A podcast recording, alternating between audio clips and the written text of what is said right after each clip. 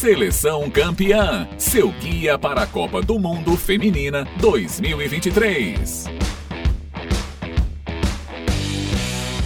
Fala pessoal, tá começando mais um Seleção Campeão, produto exclusivo aqui da sua Rádio Tabajara para a gente falar sobre futebol feminino, mais especificamente sobre a Copa do Mundo Feminina de 2023. Tá pertinho, meu povo. Dia 20 de julho, a bola rola para esta nona Copa do Mundo Feminina. Até 20 de agosto, a gente vai falar muito sobre este Mundial que acontece na Austrália e na Nova Zelândia Primeira vez que a competição acontece em dois países, primeira vez que a competição agrega 32 seleções. É a maior Copa do Mundo feminina realizada e que nos gera uma grande expectativa porque o último mundial também foi sensacional lá em 2019 na França. A minha bancada vocês conhecem e não conhecem, tem uma novidade hoje e eu vou começar com ela, desejar boas-vindas para nossa querida Vitória Soares. Tudo bem, Vitória? Tudo bem,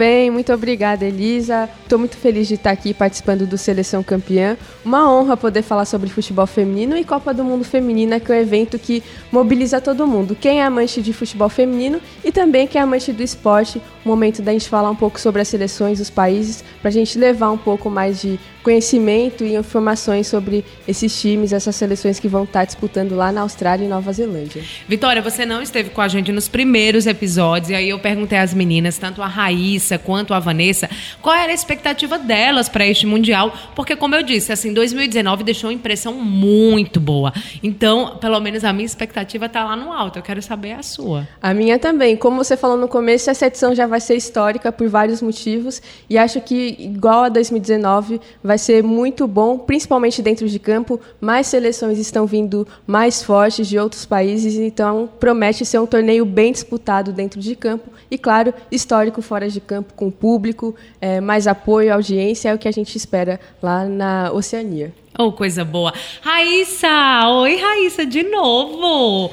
Oi, Elisa, feliz de novo em estar aqui com você, dividindo mais uma vez a bancada. E agora também feliz por conhecer a Vitória, né? Que não a conhecia, sabia já do trabalho dela, que ela faz também dentro do esporte, também fomentando o futebol feminino. Mais uma pessoa aqui para agregar né, no nosso no nosso podcast aqui da Seleção Campeã Copa do Mundo Feminina de 2020, de 2023. Estou feliz também, mais perto, agora um pouquinho mais de um mês, né? Pouquinho mais de um mês, já estão. Já compraram os álbuns? Ainda não, mas vou comprar. E ó, quando a gente comprar, vamos trocar figurinhas, Sim, viu? É importante. Vamos trocar, vamos fazer ali no grupo aquelas trocas de figurinhas. Mas vamos comprar. Falta um pouquinho aí de um mês, mas a gente vai se organizar. Sabe o que eu estava pensando, meninas? É, a gente falando sobre essa expectativa para um Mundial, e esses dias eu estava refletindo sobre isso. É, a maior parte das Copas do Mundo que já aconteceram, né, femininas, os Estados Unidos sempre entravam assim como um dos favoritos, e não à toa, né? São quatro títulos aí, inclusive os dois últimos, 2015 e 2019.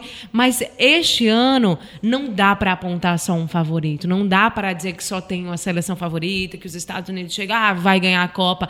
É interessante como a gente consegue dizer tranquilamente umas quatro a cinco seleções que vão brigar por esse título. Vocês concordam?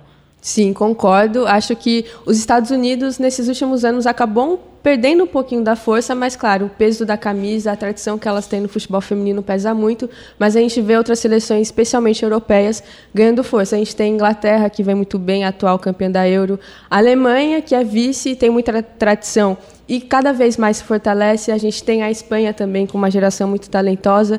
Então, é, os Estados Unidos, aos, aos poucos, está perdendo esse posto de grande potência porque outros países estão investindo e estão fazendo frente, mostrando um ótimo futebol é, dentro de campo. Você também está tá nessa linha, Raiz? Acha que vem muita gente favorita? Então, apesar de os Estados Unidos ainda figurar no primeiro lugar no ranking da FIFA, né, por todos os mundiais que já ganhou e tudo, está sempre ali brigando entre os melhores. Mas como a Vitória falou, sim, tem a França que continua forte, né, investindo no futebol feminino. Inglaterra vem com tudo. Espanha, né, que tá, tem ali tem um investimento recente muito forte no futebol feminino. E também a Alemanha, que o, o Wolfsburg foi campeão aí, né, Isso. né, voltou a ganhar a Champions League feminina. Então, são várias seleções, inclusive as escandinavas, né, que sempre também dão muito trabalho, são fortes, são jogadoras muito boas. E vamos falar também por que não o Brasil, por que não. Por fora, né? Por fora também, correndo por fora. Temos também. Temos falado nesses dias e tal de podcast sobre as seleções estreantes também, que Sim. vem também com, com o zebra, É. mas, mas às vezes a. Que a- podem dar um trabalho, mas né? às vezes a, a, a vontade, a gana de vencer, o, o respeito à camisa pode subir nesses momentos. Então, Copa do Mundo é Copa do Mundo. É, é, é o maior evento aí de futebol do, do, do mundo, desse, desse planeta. Então, a gente não pode né, achar que não, tá ganho para tal seleção porque tem as melhores jogadoras, porque tem a melhor melhor treinador, porque já ganhou tantas vezes. Não é assim. A gente sabe que que tudo bem, pode pesar um favoritismo para um lado, para um outro, mas Copa do Mundo tudo pode acontecer. Verdade. Então vamos lá. Hoje, pessoal, a gente vai falar sobre o grupo C. Vocês já conferiram os nossos episódios do grupo A, do grupo B. Hoje a gente vai falar sobre Espanha, Zâmbia, Japão e Costa Rica. Vamos começar pela Espanha. Como as meninas já adiantaram,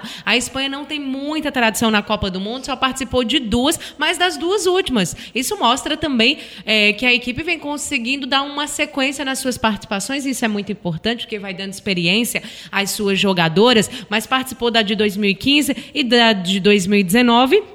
Na estreia, lá em 2015, ficou ali no grupo E, não foi uma boa estreia, terminou na última colocação com apenas um ponto, porque na estreia empatou com a Costa Rica, que vão se reencontrar agora, né, nesse grupo C, mas empatou ali em 1 a 1 depois perdeu para o Brasil. A primeira derrota da Espanha em Copas do Mundo Feminina foi para o Brasil por 1 a 0 e ali no último jogo eh, acabou sendo derrotada também para a Coreia do Sul pelo placar de 2 a 1. Aí em 2019, 2019, segunda participação da Espanha já melhorou, conseguiu passar de fase. Ficou ali no grupo B, terminou na segunda colocação, teve a sua primeira vitória em Copa do Mundo Feminina, ganhou da África do Sul por 3 a 1. Aí depois perdeu para a Alemanha por 1 a 0 e empatou com a China em 0 a 0. Com quatro pontos, avançou para as oitavas, só que aí acabou pegando ninguém menos que o campeão, né, os Estados Unidos, e perdeu por 2 a 1. E aí, em Copas do Mundo Feminina, a Espanha já fez sete jogos, tem uma vitória, dois empates e quatro derrotas. Foram seis gols marcados e oito sofridos ao todo. Antes da, da Copa de 2015, a Espanha feminina só tinha conseguido se classificar para apenas um grande torneio, que foi a Euro de 97. Então, olha só o hiato que teve, né? Em 97 eles conseguiram ir para a Euro, depois não mais. Aí só em 2015, depois de alguns investimentos é, que aconteceram, a equipe conseguiu a classificação e, como a gente falou, vem mantendo, porque agora vai para a sua terceira Copa seguida. Na Euro do ano passado, a equipe parou ali nas quartas de final, é, depois de liderar o grupo B, só que caiu depois nas quartas para a campeã, a Inglaterra. Tem, tem tido pelo menos, a Espanha tem pelo menos a sorte de usar como desculpa. Eu caí, mas caí para as campeãs. Caiu para os Estados Unidos, né, em 2019. Depois caiu para a Inglaterra.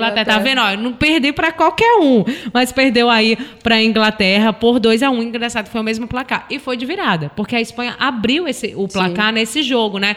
Aí depois tomou a virada da Inglaterra que, como a gente disse, na final acabou sendo a campeã diante da Alemanha. Lembrando que a Euro foi lá na Inglaterra, né? Então teve inspiração Wembley, também, né? né? Um recorde de Exato. público. Teve essa inspiração também. Ó, nas eliminatórias, como é que a equipe chegou aqui nessa Copa do Mundo de 2023? Nas eliminatórias da, da Euro, né? Da, lá da Europa, da UEFA, que são oito grupos, salvo engano, e aí quem lidera os grupos já consegue a vaga direta na Copa do Mundo Feminina. Foi o que aconteceu com a Espanha, que terminou em primeiro lugar ali no grupo B. A equipe passou por Escócia, Ucrânia, entre outras seleções. Dos oito jogos que disputou, eh, ganhou os oito, né? Marcou 53 gols aí na, nas eliminatórias e não sofreu nenhum. Olha só que Nossa. campanha incrível, viu? Assim, foi um grupo que deu uma facilitada para eles: Escócia, eh, Ucrânia, Hungria, Ilhas, eh, Ilhas Faroe. É, tá É uma coisa assim, Você se não for, desculpa aí, pessoal dessas ilhas, foi mal. Ó, mas não tem como a gente falar da, da Espanha sem a gente citar o, o, problema que aconteceu né, no ano passado, onde 15 jogadoras, um, um, grupo bem, e assim, não eram qualquer jogadoras, né, algumas titulares tal. Lembrando que esse problema, é, ela, elas em setembro, elas mandaram um e-mail para a federação e também publicaram ali nas redes sociais delas, essas 15 jogadoras, pedindo a demissão do técnico Jorge Vilda, ele que já está há muito tempo, há sete anos, já na seleção da Espanha. É, tiveram a, a, as questões ali dos resultados ruins né, que a Espanha vinha tendo, mas também elas alegavam alguma que, algumas questões no treinamento, elas falavam até questões de problemas de saúde mental, né, as exigências tal, e mandaram isso aí para a federação. Só que esse problema ele já vinha sendo anunciado porque Desculpa, ali em agosto, a, a Pontelhas, a Paredes, elas já tinham manifestado esse desejo de que ele saísse, e a gente está falando assim, de jogadores muito importantes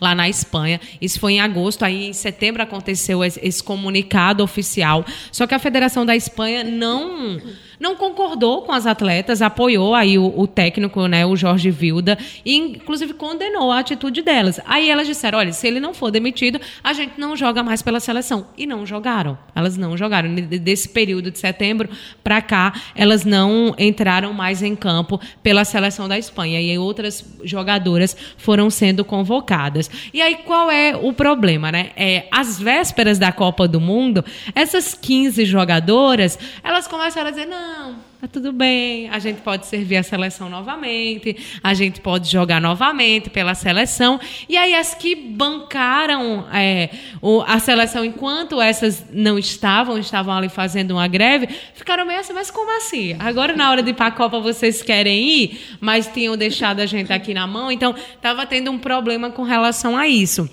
E aí, daqui a pouquinho, eu já vou até trazer é, o, o, técnico, Jorge Wilder, ele já divulgou a lista, ele faz uma pré-lista de 30. Isso, exato. Não são as oficiais, porque dessas 30 ele tira as 23 que vão para a Copa. Mas entre essas 30 já tem uma, algumas dessas 15, não as 15, óbvio. Mas já tem algumas e daqui a pouquinho eu vou contar. Mas só para a gente continuar aqui essa, essa trajetória da Espanha né, para essa Copa do Mundo, a equipe realizou alguns amistosos e foi bem, venceu a Jamaica, República Tcheca, Noruega, China e só perdeu para a Austrália. Então foi uma boa preparação aí da equipe. Como eu disse, o Jorge Vilda é continua no comando mesmo com todo esse moído. Tá lá há sete anos. Ele assumiu a seleção da Espanha é porque já treinava a base feminina, né, sub-17, sub-19 e aí conquistou alguns títulos é, nessa, nessa, com a base da Espanha, né, lá na Europa. Tem contrato até o ano que vem, até 2024. Então, até lá ele deve continuar. Acabou que,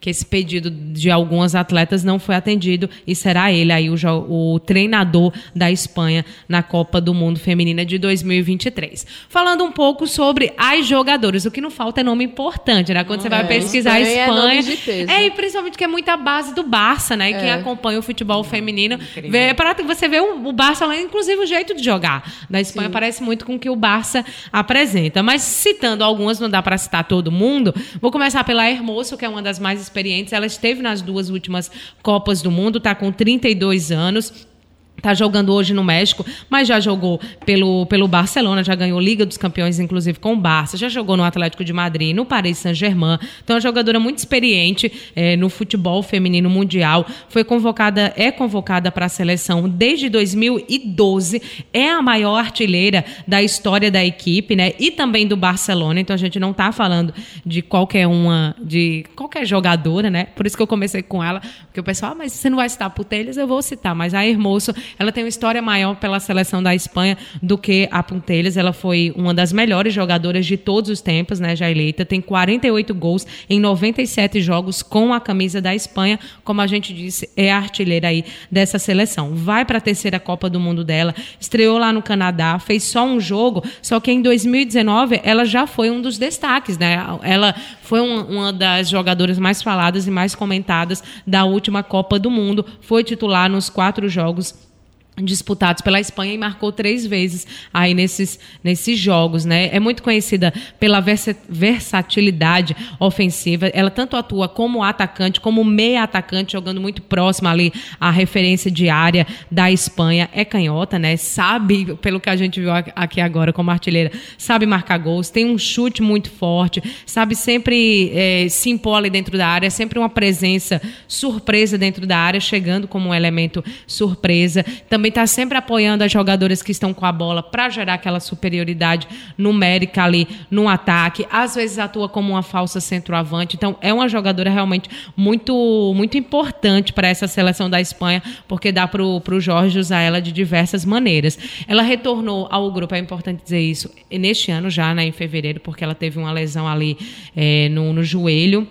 E aí ela acabou ficando de fora da Euro, ela não jogou a Euro do ano passado, não participou de alguns amistosos, mas está voltando aí para a seleção é, da Espanha para jogar. Aí tem também como destaque, falando de, falei da, da Hermoso, que tem ali 32 anos, tem uma jogadora muito jovem também para a gente ficar de olho, que é a Paraluelo. Eu não Sim. sei se se pronunciar assim, me perdoe, jogadora, foi mal.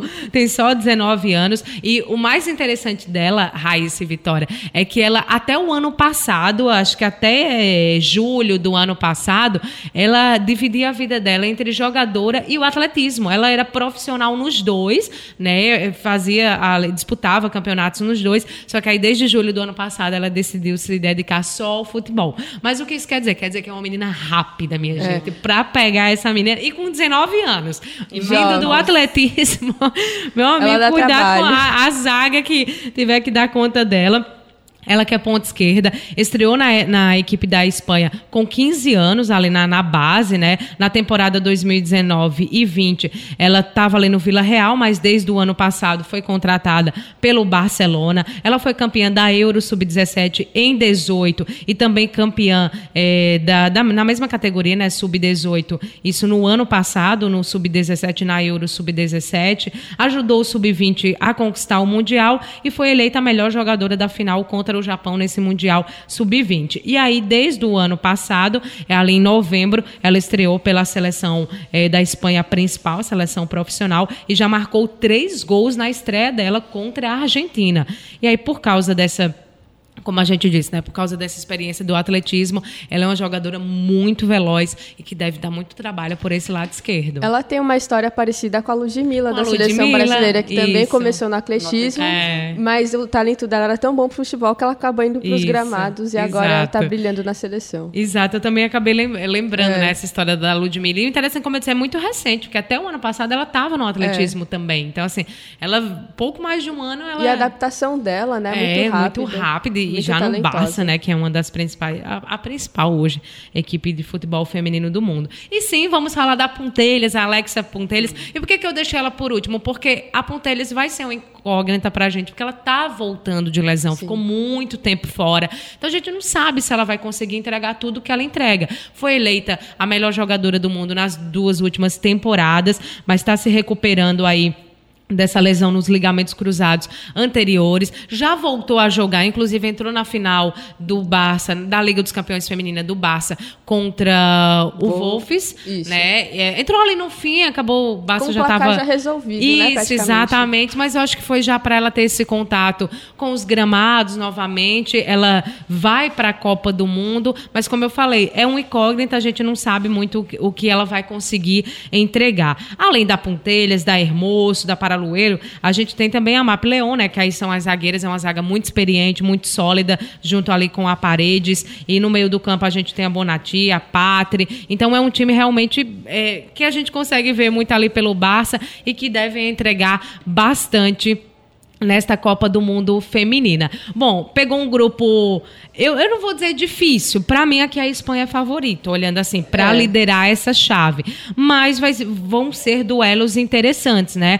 A estreia vai ser contra a Costa Rica, que como a gente falou, é, foi a seleção, elas já se enfrentaram em Copa do Mundo, foi o, inclusive o primeiro jogo da história Sim. da Espanha em Copa do Mundo foi contra a Costa Rica e conseguiu aí esse empate em 1 a 1. Aí no segundo confronto vai pegar a Zâmbia Zâmbia, que é, ah, mas entre Espanha e Zâmbia. É, mas a Zâmbia ficou na terceira colocação na Copa Africana, que não é fácil, a Copa, a Copa Africana de Nações, e chega aí para o primeiro Mundial. O primeiro Mundial da Zâmbia, daqui a pouquinho as meninas vão falar mais. Então, deve ser um duelo também que.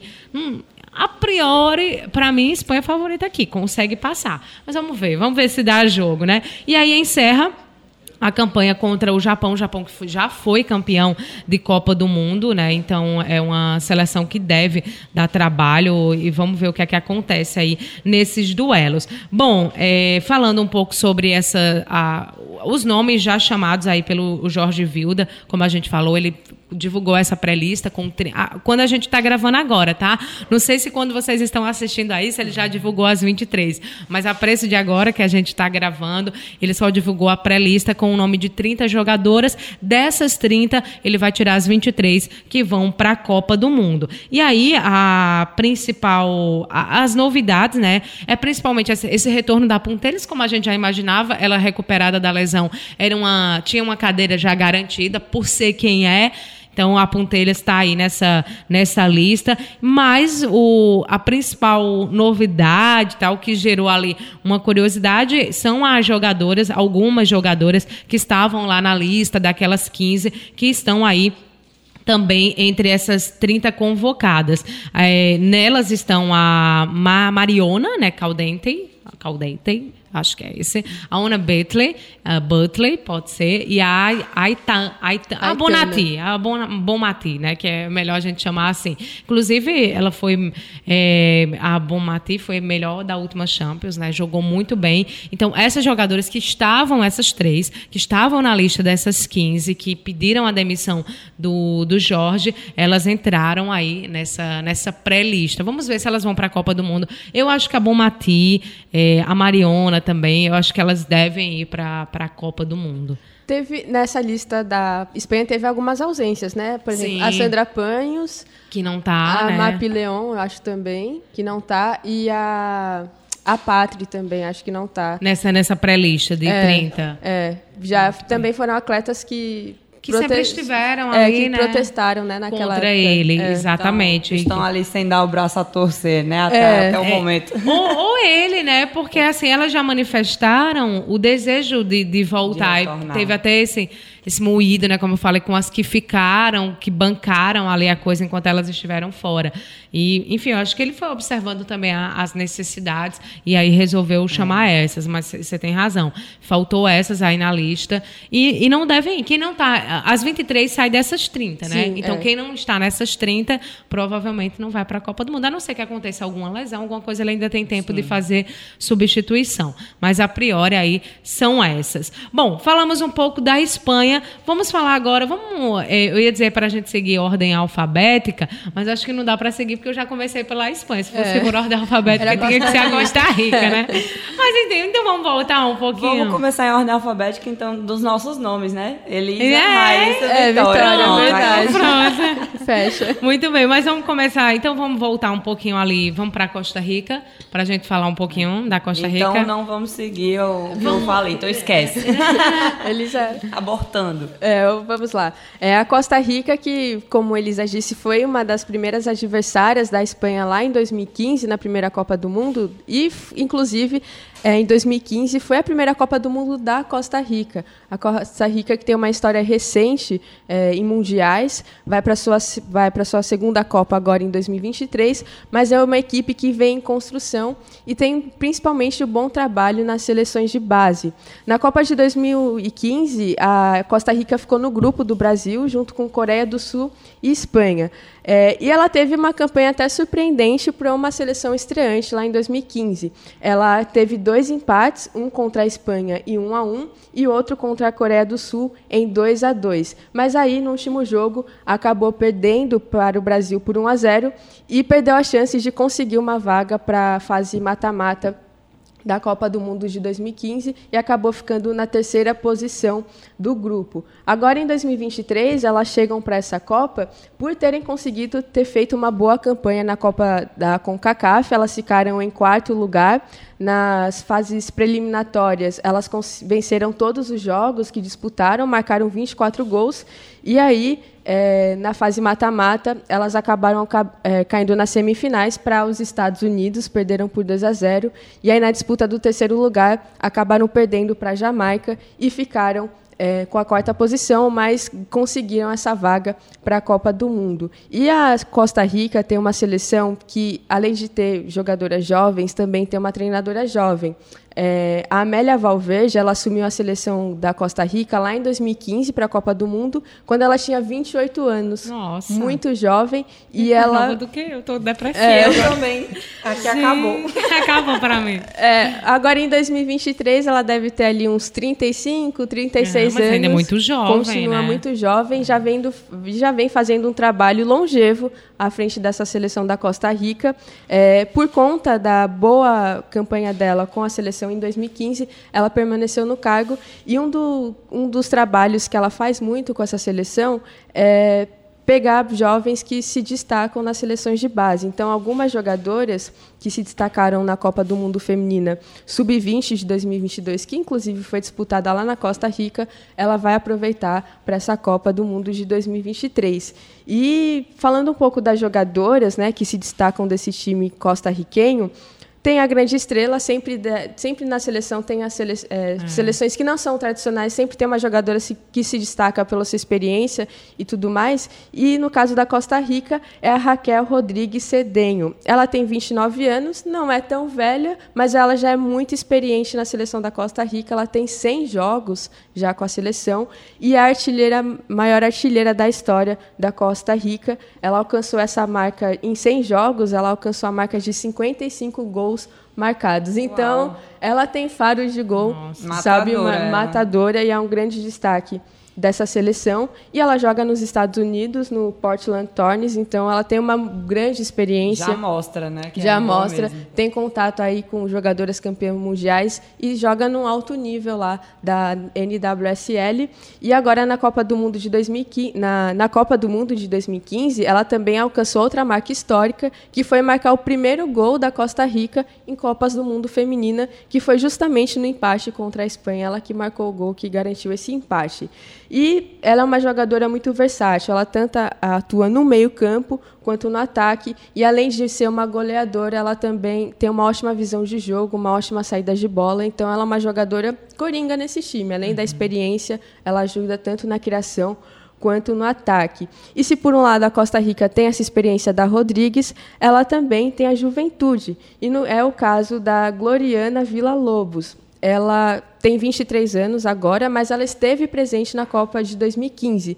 E, inclusive, ela foi a jogadora mais jovem daquele Mundial. Ela disputou a Copa do, Canadá com 15 anos de idade. Nossa. Então, ela já estava mostrando o seu talento e agora, para 2023, ela chega muito mais experiente. É, infelizmente, durante esse período, né, entre 2015 e 2023, ela passou por alguns problemas. Teve a pandemia de Covid, que acabou afetando um pouco a carreira dela, e ela passou mais recentemente por uma lesão no tornozelo, teve que fazer uma cirurgia, e aí ela agora tá, voltou aos campos e está jogando na primeira divisão da Costa Rica pelo Deportivo Saprissa. Então, ela tentando voltar ao seu melhor nível, uma jogadora talentosa, uma atacante que, quem sabe, junto com a Rodrigues, é, façam aí uma boa campanha com a Costa Rica. Só... O pessoal de lá começa as coisas novo, né? Como foi com 15 é, para a Copa, anos, a treinadora com 28. Vou para Costa Rica. É, isso é maravilhoso. Né? Eu acho que a gente é idosa não, lá. Eu, eu acho que a gente não, é idosa lá. Não tem lá, espaço para a gente mais lá, Elisa. Não Vamos... tem cota, não, é. para idosa?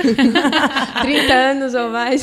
Pois é. Ai, Pode concluir. E só passando aqui pelos jogos da Costa Rica, nessa primeira fase, é, no primeiro jogo, a estreia vai ser contra a Espanha, repetindo aí um, lá em 2015. 2015 é a estreia das duas, né? É. Porque elas estrearam em 2015. É, foi a primeira Copa, Copa, do Mundo da Espanha, Espanha da Costa da Rica Costa também. Rica. E estrearem de novo, olha que interessante. Pois é, já está virando um confronto histórico, é, né? Das duas, um duelo interessante. Duas. Elas estreiam no dia 21 de julho é, contra a Espanha. Depois, no dia 27, vão jogar contra, no dia 26, vão jogar contra o Japão. E aí fecham a fase de grupos enfrentando a Zâmbia no dia 31 de julho. Eu estou curiosa para ver essa seleção da Costa Rica. É uma seleção Também. jovem, tem um trabalho interessante com a Amélia Valverde e acho que, pelo que apresentou em 2015, se conseguiu evoluir né, mais durante esse período aí de oito anos, acho que tem tudo para dar trabalho e ser uma das surpresas desse grupo C. Eu também acho, assim, pelo que você trouxe aí de histórico, acho que é uma seleção que que deve dar trabalho, como você falou, para as adversárias, e principalmente para as adversárias mais experientes, como é o caso do Japão, como Sim. é o caso da Espanha. Pode arrancar ali um pontinho que vai fazer uma diferença na hora da classificação final, né? É, porque como são três jogos, então todo, qualquer exatamente. ponto perdido e saldo ganho, também, saldo fazer saldo é muito Isso, importante. exatamente. É verdade. Vamos lá, Raíssa, vamos falar de quem agora? Vamos para mais uma estreante. Bora. Eu ela adoro. Gosta. Ela Raíssa, ela olha assim, quem é que tá estreando? Mas, ó, no próximo grupo eu peguei, roubei um estreante sua. Você deixou? Obrigada. Mas vamos lá, quem está estreando? Então, é, antes de eu começar, eu queria fazer uma retificaçãozinha aqui no começo. Eu falei que foi o Wolfsburg que ganhou a Champions. Foi a Barcelona. Não, foi o Barcelona, eu troquei, gente, desculpa. Mas foi quase, viu? Abriu um 2x0, é, depois tomou uma virada. virada né? Espetacular. Virada é, histórica, inclusive inclusive. Isso. Mas então, retificando isso, tudo certo. Barcelona, me desculpe vocês que levaram a taça. Vamos falar agora da Zâmbia, né? Vamos para a África, galera. A Zâmbia, gente, ela tá hoje em 77 no, no ranking da FIFA e em 2022 estava em 80, 81 e já esteve em centésimo, trigésimo primeiro. Então, para você pegar elevador. Para você ver como subiu, como cresceu nesses, principalmente nesses últimos anos. Pegou né? um foguete, viu aí? Pegou um foguete não dá ré, chegado. Né? É. Foguete não dá ré. Mas então, é, como eu tenho feito assim, quando falo sobre uma seleção estreante, eu trago algumas curiosidades para para enfim, para familiarizar, às vezes as pessoas não têm muita informação Sim. acerca do, da, da seleção, acerca do país. Então, para quem não sabe, a Zâmbia, na Zâmbia se fala inglês e a, ela tornou-se independente do Reino Unido em 24 de outubro de 1964. Recente, né? Então é, é recente, né? Só que em meados do século XIX ela já recebia influência ocidental por parte de Portugal, porque Portugal queria todo mundo, né? Também, a gente sabe, né? Então, tanto que Portugal é, era, tinha posse ali na África, em Angola e Moçambique, que fazem fronteira com a Zâmbia. Então, aí por isso ela que queriam, no meio ali que por isso que queriam, né? Tava é. o sanduíche ali, então queriam a carne, né? É. Queriam a Zâmbia. Mas aí o que que aconteceu? Com a chegada dos, dos missionários e exploradores britânicos, a presença inglesa foi garantida. Então é isso, é um país de língua inglesa, capital Lusaka. E agora eu falo também do apelido, né? Como elas são chamadas. Sim, é elas é bem são, legal. É, elas são chamadas de Copper Queens, que são as rainhas do cobre.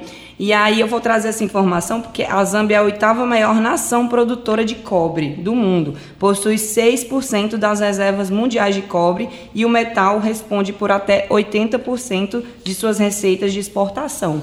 Então a Zâmbia é muito forte aí no cobre. E tem um outro também, tem um outro apelido que não estão querendo usar mais, mas é Xi Polo Polo. Xi de, de ela, né? Polo, polo. Mas eu vou explicar, vamos lá. Hum. É, não estão querendo mais usar isso porque a, a Associação de Futebol da Zâmbia está pedindo para não usar mais, e sim o Copper Queens, porque Primeiro, porque o Copper Queens ele está mais com conformidade com o status e o pedigree da equipe, né? De, de, mais, de mais força e mais. Uhum. Enfim, até porque o masculino, a seleção masculina é chamada de Copper Bullets, que são balas de cobre. Então é tudo no mesmo, no mesmo sentido, assim, no mesmo padrão, né? Então eles querem querem tirar porque o, masculino é Xi Polo Polo CHI e o feminino tinham colocado Xi de, de ela né? Uhum. O SHE. Sim, sim. Então, assim, para não ficar Confuso, esse negócio, né? pra ter um nome mais forte. Sim, sim. São as rainhas do cobre, ok? Muito bem. Então, Olha, eu gostei. Depois a gente, é, eu achei legal também, mas no fim, no, no último episódio, vou reunir os apelidos De das seleções, os que eu achei mais bonitos, Matilda. segundo o meu critério. E aí a gente vai voltar com a mais bonita. Pra mim ainda é Matilda. É, já, já, já, pra mim ainda é o mais fofo. É muito legal chamar elas de Matildas. Eu também acho fofinho. Mas eu gostei desse da, é, da Zâmbia também. Rainhas do cobre, né? Então, vamos falar então das rainhas do cobre. Como que elas conquistaram a vaga para a Copa do Mundo? E o, femi o, futebol feminino lá ele percorreu um longo caminho. É, numa época que nenhuma outras meninas jogava futebol na África, a Associação de Futebol da Zâmbia ela já estava entre as primeiras a introduzir o futebol em 1982. E, e hoje, né, ela, a seleção feminina está passando por momentos gloriosos. Como eu falei, né, subiu muito aí no ranking da FIFA. E a Zâmbia é a primeira nação africana sem litoral, porque ela está ali na, na uhum. África subsaariana, lá pertinho também da África do Sul, está lá embaixo e achatada no meio de, uhum. de vários, vários países. Então é a primeira seleção, é, primeira nação africana sem litoral, entre homens e mulheres, a se, a se classificar para uma Copa do Mundo da FIFA. Então isso aí já é um, é um marco histórico, né? Um marco histórico e elas foram vencedoras do campeonato é, feminino da COSAFA, né, que é o Conselho das Associações Sul-Africanas de Futebol, em setembro do ano passado, pela primeira vez em 20 anos. Então, é mais um marco histórico para elas, e a gente pode dizer sim que ela merece estar nessa Copa do Mundo da Nova Zelândia e Austrália. Mais um, um marco, né? Foi ganhou a Copa COSAF em cima da África do Sul, porque a África do Sul sempre ganha tudo. Na África é, é, muito forte a presença da África do Sul e a África do Sul sempre incomodou a Zâmbia, inclusive. Eu estava vendo no, no, histórico das duas. A África do Sul é o maior carrasco. É uma rivalidade forte. É uma rivalidade forte, é o maior carrasco e dessa vez essa Copa COSAFA a Zâmbia conseguiu esse, essa façanha né, de ganhar da África do Sul é, e demonstrando consistência nos últimos anos. E ela classificou também pela primeira vez para a Olimpíada de Tóquio em 2020 e conquistou a medalha de bronze na Copa Africa, Africana de Nações Feminina de 2022. Ou seja, COSAFA, primeiro lugar. É, Feminina de Nações, terceiro lugar. E classificação das Olimpíadas de 2020. Então, olha como esses últimos anos têm sido favoráveis para essa seleção. A Zâmbia e a África do Sul, né, para a Zâmbia sagrar-se campeã, da, da Copa Africana, da COSAFA, na verdade, é, foi 0 a 0 empataram em 0 a 0 no tempo regulamentar, e a capitã, a Bárbara Bárbara Banda, Banda, que eu vou falar um pouquinho sobre ela depois, porque é um nome muito importante nessa seleção. Ela, nos últimos minutos da prorrogação, conseguiu fazer a diferença. E com 10 gols cada, a jogadora do torneio, a Banda, terminou como artilheira junto com a companheira de equipe Rachel Natula e a, e a do Zimbábue também, Rutendo Makori. É, agora vamos falar a questão de que a Zâmbia vem colhendo os investimentos né, no futebol feminino. Não tem como não falar sobre esse sucesso, como é que ele vem, vem, vem acontecendo, não é? E aí o sucesso da banda e suas companheiras de equipe veio do, do esforço muito grande da Associação de Futebol de lá, da Zâmbia, que está sempre, sempre apoiando bastante as jogadoras. E elas decidiram introduzir, a associação decidiu introduzir uma nova liga da superdivisão feminina lá, que garantiu que agora as jogadoras podem agora é, competir em todo o país. Antes era só em, em, competições regionais. Então isso abriu, deu mais oportunidade, tornou mais competitivo, né? E, e, isso faz com que as jogadoras cresçam, é lógico. Se tem mais competitividade, né, você vai elevar o nível das competições. E aí hoje tem grandes clubes lá como Zesco United, Red Arrows, Green Buffaloes e outros também montaram times femininos nessa super divisão. E a Associação de Futebol da Zâmbia, ela também é, procedeu a alterações que obrigaram a seleção feminina a deixar de pegar a estrada, porque todas as viagens que faziam era tudo na uhum. estrada. Então hoje tá o masculino e o feminino tão, tão iguais. As, as, as meninas já fazem viagens de avião e uhum. tal, para irem jogar em lugares mais longe. O treinador, quem é o treinador dessa seleção? Bruce Muapi, ele está desde 2018 à frente da Zâmbia e todos esses feitos históricos, né, foram a partir dele, né, classificou a seleção para a Copa Africana de Nações duas vezes, uma Olimpíada e uma Copa do Mundo. Então, em cinco anos ele conseguiu tudo isso.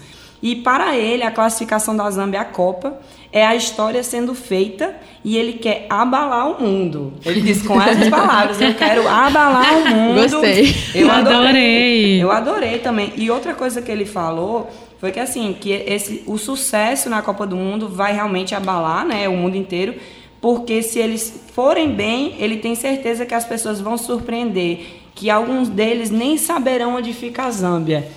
E para eles será o caso de olhar para o mapa mundi para descobrir. Então vão lá descobrir quem é a Zâmbia.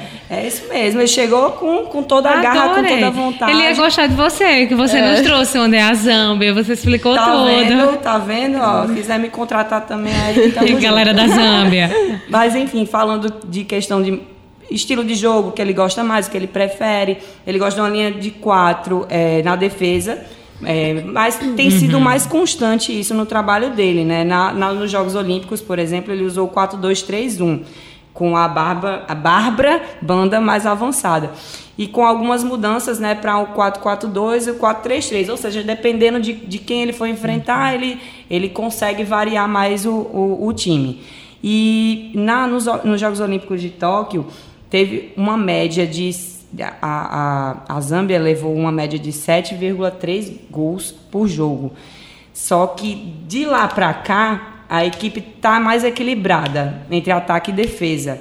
Tanto que na, na Copa da- das Nações Africanas do ano passado, a Zâmbia levou apenas três gols em seis partidas, é, na, na campanha que ficou em terceiro lugar. Então já é algo e, que, que, que ele está ajeitando, que mostra que já está já tá se preocupando também com o equilíbrio aí entre as- os dois setores, né? E na Copa COSAFA também, é, na campanha do título, o time não levou gols em quatro das cinco partidas. Nossa. É. E assim, mesmo que o nível das adversárias, né, no Mundial, a gente sabe que tem a Espanha em sexto lugar no ranking da FIFA, Costa Rica em 36 o Japão em 11 a Zâmbia está em 77 Não vai ser fácil, claro, não vai ser fácil. Tem outras, todas as outras já participaram de, de Copa do Mundo. É, Japão sempre esteve ali, a Espanha agora nas duas últimas e a gente sabe a força. Costa Rica agora, como, como o Vitória falou também, vem com um time novo, vem um time jovem e tudo. Mas a Zâmbia tem nada mais, nada menos que Bárbara Banda. Que agora, para eu finalizar, tem que falar dessa mulher. Porque ela é atacante de 23 anos, nova, também, Nova. jovem também. Joga no Xangai Shengli. Xangai Shengli, não- é legal falar esse nome, né? Da China. Hoje a gente tá com um nome bem legal. É, e ela joga na esquerda e ela chamou a atenção quando ela fez dois hat-tricks na Olimpíada de Tóquio. Ela foi a primeira Olha aí. mulher a conseguir tal feito na competição. Só que assim, foram em derrotas, né? Gente foi na estreia do- da Zâmbia Uhum. na, na Olimpíada, aí foi 10 a 3 para a Holanda e 4 a 4 e, e Foi na um verdade- empate. E na verdade foi um empate a outra, né? 4 a 4 com a China. Só que a Zâmbia foi eliminada na primeira fase. Aí, como eu falei, ela fez 10 gols em 5 jogos na Copa COSAFA e foi artilheira. Tem uma história que eu- eu tenho que falar para vocês sobre a, a- uma treta aí que aconteceu, uma história lamentável, né, com a banda. Ela foi forçada a perder a Copa Africana de Nações de 2022 porque no exame deu altos níveis De te- de testosterona. testosterona, com a Confederação Africana de Futebol tendo regras mais rígidas que a, que a Olimpíada, né? Então, ela não pôde jogar, ela foi barrada. Só que para a Copa do Mundo ela está liberada e a FIFA deve revisar os seus regulamentos de elegibilidade de gênero até a Copa do Mundo, só que ela já está liberada para jogar, entendeu? Então, teve essa questão, né? Per- é, perderam a... Se ela tivesse em campo, levou o terceiro lugar. Poderia ser Ter que sido ganhasse, campeã. ter sido campeã, entendeu? Pela, pe- por o quão bom, é, o, o- quão forte, o quão, o quão veloz, o quão, essa mulher é boa, ela é incrível. Enfim, aí o caso, esse caso gerou uma briga entre a Associação de Futebol da Zâmbia, que eu falei que tipo, a- tem apoiado bastante o futebol feminino nos últimos anos, com a Confederação Africana. E aí, é, esses regulamentos rigorosos e tal, a, a Confederação Africana colocou a culpa na FIFA, que era, que era, que era questão da FIFA, para a FIFA resolver. Mas enfim, agora ela vai jogar e é isso. E esperem que a mulher é braba. E o futebol ela levou para o exterior. Com, ela passou um tempo na Espanha. E agora ela está na China, ela jogou no Logroño na, na Espanha, e agora está na China, né, no Xangai Chengli. Eu quis falar de novo porque é legal falar. Só para frisar. Ela terminou sua primeira temporada na China como artilheira com 18 gols em 13 partidas e a sua contratação foi de 300 mil dólares pelos chineses e, e a colocou entre as maiores transferências para jogadoras de futebol em todo o mundo.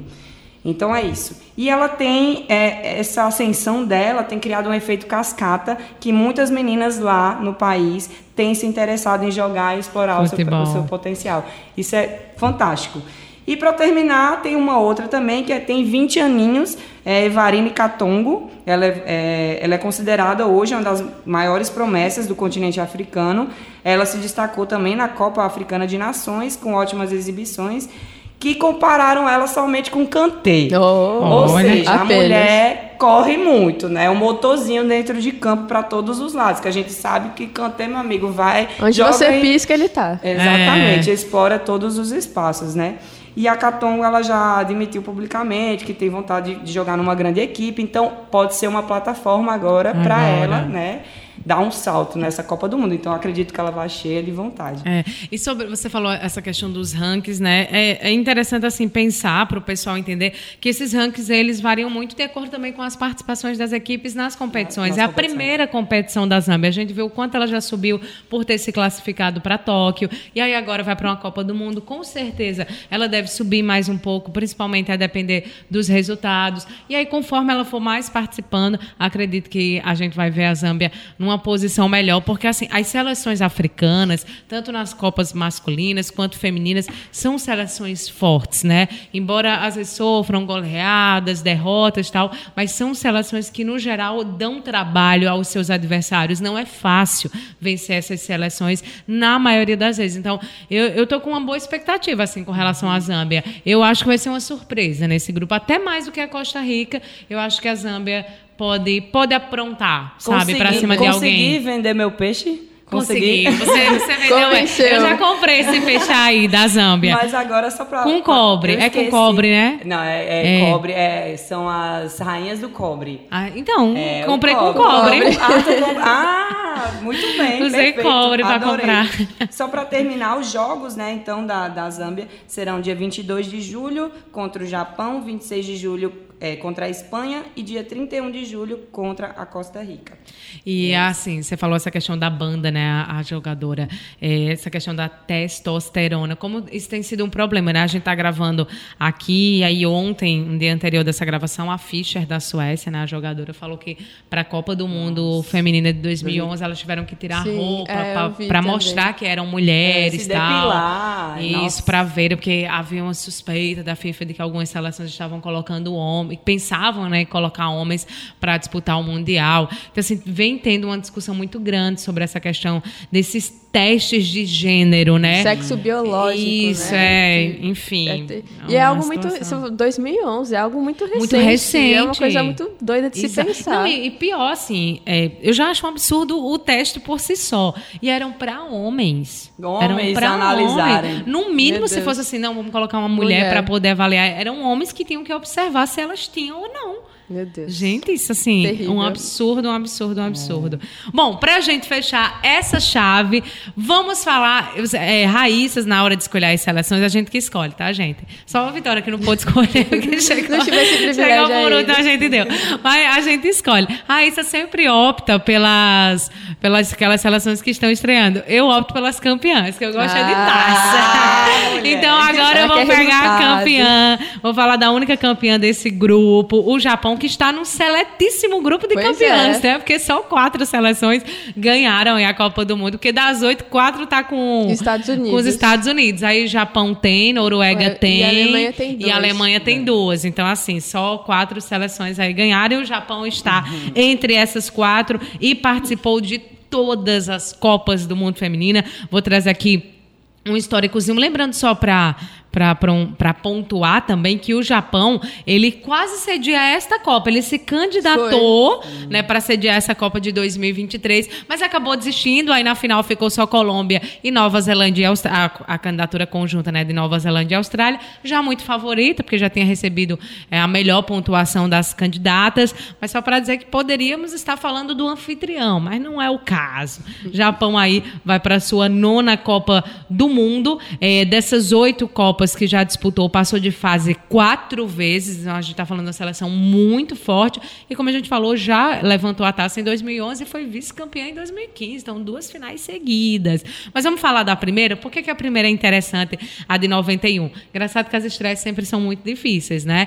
O o Japão estreou ali, no grupo B, terminou na última colocação. Mas por que, que eu falei que é interessante? Porque o, a estreia do Japão na Copa do Mundo Feminina foi diante do Brasil. Foi quando o Brasil conquistou a sua primeira, primeira vitória, vitória, em Copa do Mundo Feminina, marcando seu primeiro gol com a zagueira Elane. Um gol ali após uma cobrança de escanteio. A, a, zague, a goleira do Japão tentou tirar de soco, sobrou a Elane e mandou para dentro. Então, o primeiro gol do Brasil em uma Copa do Mundo foi diante do Japão lá em 1990.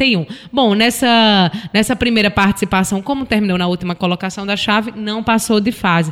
Mas já melhorou bastante em 95 na segunda Copa. Por quê? Porque terminou na primeira colocação do seu grupo, o grupo A. Né? Começou perdendo ali para a Alemanha por 1 a 0 mas depois venceu quem? Primeira vitória do Brasil foi diante. Primeira vitória do Japão foi diante do. Brasil. Do Brasil. Olha, é voltando, pra... viu? É... Não tinha ganhado nenhum jogo em 91. Revanche. Ganhou em 95 e a primeira vitória foi diante do Brasil pelo placar de 2 a 1 Aí no último jogo da fase de grupos acabou perdendo para a Suécia, mas conseguiu passar para as quartas de final. Na época eram só 12 seleções, então já ia direto para as quartas.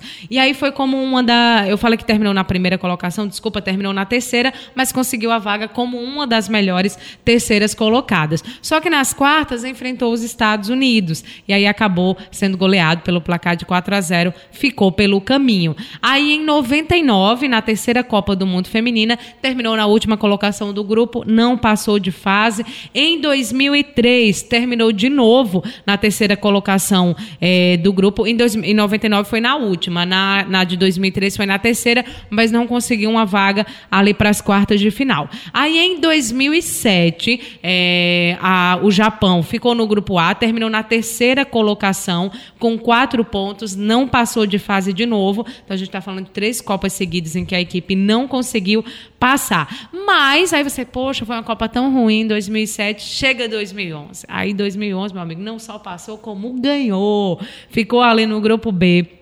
Terminou na segunda colocação com seis pontos, venceu a Nova Zelândia, o México e perdeu só para a Inglaterra. Aí foi para as quartas de final, venceu a Alemanha por 1 a 0. Na semi venceu a Suécia por 3 a 1 e na final venceu os Estados Unidos nos pênaltis depois de um empate ali em 2 a 2 no tempo regulamentar. Então, foi a primeira seleção adulta asiática, não só do Japão, asiática, masculina ou feminina a conquistar o maior troféu de todos. Então foi a seleção aí feminina do Japão. Aí chega 2015, todo mundo já de olho no Japão porque era o atual campeão e conseguiu empates, repetiu feito empates porque foi para a final de novo, brigou pelo título de novo. Foi a primeira final é, de Copa do Mundo repetida, porque de novo as mesmas seleções lá disputando o título. Dessa vez o Japão ficou ali no grupo C, terminou em primeiro lugar com nove pontos, ou seja, venceu os três jogos contra a Suíça, contra Camarões e contra o Equador.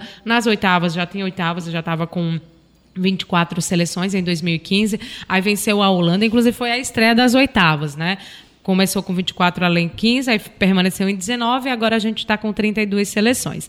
E aí nas oitavas bateu a Holanda por 2 a 1 nas quartas passou pela Austrália por 1 a 0 na semi eliminou a Inglaterra, isso em 2015, e na final perdeu para os Estados Unidos por 5 a 2 essa, essa também foi a final de Copa com mais gols, né? Foram sete gols aí é, da, nessa, nessa decisão entre Japão e Estados Unidos. E aí na última Copa, a equipe ficou no grupo D, terminou na segunda colocação, ou seja, passou de fase, mas, na, mas nas oitavas perdeu para a Holanda. A Holanda que fez a final, né, com, com os Estados Unidos Sim, em 2019. Aí foi eliminada para vice-campeã, é, acabou perdendo ali por 2 a 1 um. Ao todo, A seleção do Japão disputou 33 jogos em Copas do Mundo Feminina. Foram 14 vitórias, 15 derrotas e 4 empates. 39 gols marcados e 59 sofridos, como a gente disse, no geral, campeão uma vez, vice-campeã, e sempre é uma seleção muito difícil de enfrentar. Nas eliminatórias, a equipe conquistou a vaga para esta Copa do Mundo por ser semifinalista da Copa Asiática. É, a Copa Asiática ela dá quatro vagas diretas né, para a Copa do Mundo Feminino. Então, quem chega à semifinal da competição já se garante aí na, na Copa do Mundo. É, a, equipe chegou até a semifinal. Na, nas quartas antes já tinha conseguiu a vaga na semi depois de bater a Tailândia por 7 a 0. Aí na semi pegou a China, perdeu nos pênaltis, aí disputou, é, acabou ficando aí nesse terceiro lugar, né? A equipe que tem três títulos dessa Copa Asiática.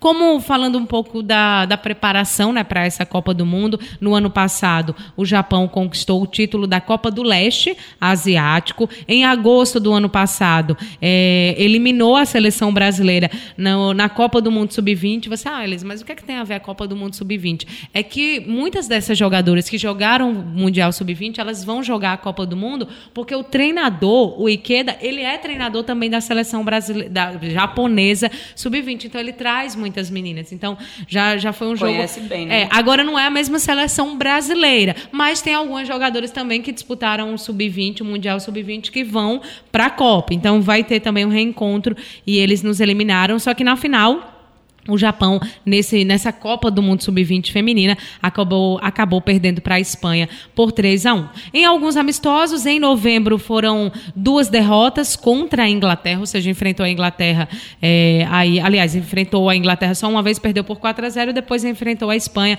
perdeu por 1 a 0. Mas foram bons amistosos diante de seleções muito difíceis, né? É, em, em 2023, já agora, em fevereiro, participou da Team Leaves Cup, que o Brasil também participou, com conquistou só uma vitória ali diante do Canadá por 3 a 0, mas o Canadá que é o atual campeão olímpico, né? Ganhou é, o ouro lá em 2021. No geral, ficou na segunda colocação. Essa competição que teve Estados Unidos, Brasil, Canadá e Japão. Então, o, o Japão, no geral, a gente pode dizer que acabou indo relativamente bem, né? E como eu falei, o Ikeda é o treinador do Japão. Ele assumiu a seleção japonesa depois dos Jogos Olímpicos lá de Tóquio em 2021. Gosta de jogar ali num 3, 4 4-3. Ele, como eu disse, treina também a seleção feminina sub-20 e aí vem integrando algumas jogadoras desse sub-20 na seleção principal, falando sobre algumas jogadoras. A gente tem aí a Nagano, a Fuca Nagano, vou chamar só de Nagano que a gente tem intimidade. Ela tem 24 anos, venceu a bola de ouro na Copa do Mundo sub-17 feminina lá em 2016, teve um papel também muito importante na Copa do Mundo sub-20 em 2018, está assumindo um protagonismo aí nessa seleção principal, tem ótimo passe, boa leitura de jogo, sabe roubar bola, aquela, aquele senso é, de controlar o espaço, a, ajuda muito é, nessa ligação entre defesa e ataque. Ela joga no Liverpool, então tá, tá numa liga muito difícil, que é na liga inglesa. Além da Nagano, temos também a Hassel Gaio, Gaio, Gavo, não sei, desculpa aí, pessoa. Enfim, ela, ela joga no City, jogadora do City, meia de criação é, lá na equipe inglesa e também na seleção do Japão. É o coração, na verdade, é, desse meio-campo japonês. Tem muita habilidade, é, sabe controlar bem a bola, também faz uma ótima leitura de jogo para achar sempre as companheiras em melhor condição para distribuir essa jogada, para avançar em campo. Esteve na Copa do Mundo Feminina Sub-17 lá em 2014 e foi decisiva para o título do Japão, quando a equipe ganhou. Ficou com a bola de prata naquele torneio. E aí o Japão vai estrear contra a Zâmbia, é favorito né, nesse duelo. Depois pega a Costa Rica e termina a, a fase de grupos contra a Espanha. Pela primeira vez, a seleção japonesa de futebol é, vai, a gente falando sobre roupas, né? Vai vai ganhar um uniforme exclusivo, né? A, a patrocinadora oficial, assim como aconteceu com o Brasil lá em 2019, né, que teve pela primeira vez um uniforme Mudaram exclusivo. A, a Isso. estrela, né? E, é, as a- a- estrelas. as estrelas saíram só em 20, mas em 2019 foi a primeira vez que a patrocinadora oficial fez uma camisa de jogo, porque agora eles fizeram da viagem, vocês viram? É, Né, os uniformes de viagem. Só não mas tem dinheiro para comprar. a, a de jogo já desde 2019, aí em 20 tiraram as estrelas e só e aí agora o Japão também passa por essa experiência de não usar o uniforme masculino, né? Mas foi feita uma camisa exclusiva para e é linda, gente. A, a segunda camisa que é uma rosinha, meu Deus, que coisa perfeita, uma lindeza. E só para o pessoal pensar, ah, mas que besteira, né? Tem gente que pode achar isso uma besteira, mas ó, para a título de comparação, na primeira Copa do Mundo feminina em 91, a seleção brasileira, as jogadoras jogaram com a- as camisas dos meninos. Elas jogaram assim, eram umas blusas enormes, eram uns Enormes, os vestidos, elas tinham que dobrar os shorts, e eram as camisas, o- os uniformes que eles tinham usado na Copa de 90, né? Que Era a Copa sobra, masculina. né? A sobra. Era sobra, ó, tem essas aqui, vocês vão usar essa. Aí depois começaram a dar uma diminuída ajustada, mas era o mesmo uniforme dos meninos. E só em 2019 é que a gente teve um uniforme exclusivo para as meninas. Bom, a gente encerra aqui o nosso grupo C. Trouxemos aí essas seleções, mas vamos palpitar. A gente palpita Eita, aqui, Vitória. Você gosta? A gente, você não participou com a gente, mas para explicar, a gente traz aqui quem a gente acha que vai passar de fase, né? Primeiro e segundo colocado. Então temos aí esse grupo com Zâmbia, Japão, Costa Rica e Espanha. Vitória Soares, quem passa? Primeiro e segundo. Primeiro Espanha, Hum. agora o segundo lugar eu tô meio assim. Não sei se eu aposto numa zebra ou se eu vou na segurança. Mas acho que Japão vai passar. Não- acho que vai ser um pouco apertado, mas acho que Japão passa em segundo. Vamos lá, Raíssa. Então, dessa vez, dessa vez eu vou colocar. A Zâmbia vai passar em segundo, tá? Ai, ela quer, Ah, quero ver, ela quer tá defender as rainhas do cobre. vai, pela vontade. Eu gostei do treinador. Vê como ele, vê como ele Vai uma abalar garra. mesmo. Vai Eu gostei da banda, eu gostei da banda. A banda também. Não, ele vai abalar as estruturas com uma banda. Uma banda perfeita. Uma banda de cobre. Uma... Ra- a banda das rainhas do cobre. É, arrasou, verdade. A banda das rainhas do cobre. Perfeito. É que eu Então. amei o nome dela, cara. É, Banda. Banda. Bárbara, banda. É. Então, primeiro eu tô entre realmente Espanha e Japão. Hoje a Espanha joga melhor, mas não sei, na Copa do Mundo o Japão dá muito trabalho. Eu vou tirar a Espanha, vai Japão e Zâmbia. Menina! Vai, já surpreendeu a legal. É... É, menina, essa menina Vamos, gosta. Já pensou se ela vamos. acerta, hein? Só vai acertar sozinha, porque É, é, exatamente. Mas tá gravado. Eu vou, eu sempre opto pelo tradicionalismo, gente. Pra mim, Espanha primeiro, Japão em segundo. Porque eu sou dessas, sou pipoqueira mesmo. ó, vamos encerrando esse episódio do Grupo C, mas ó, já se liga que a gente vai se encontrar no episódio do Grupo D, onde a gente vai trazer as informações das seleções que compõem essa chave. A você que esteve com a gente, valeu pela audiência, pela companhia. Compartilha o nosso episódio, comenta, diz o que você achou, diz quem você acha também que vai passar nessa chave. Bora interagir. Meninas, obrigada, até a próxima. obrigada, até a Valeu, próxima. até já.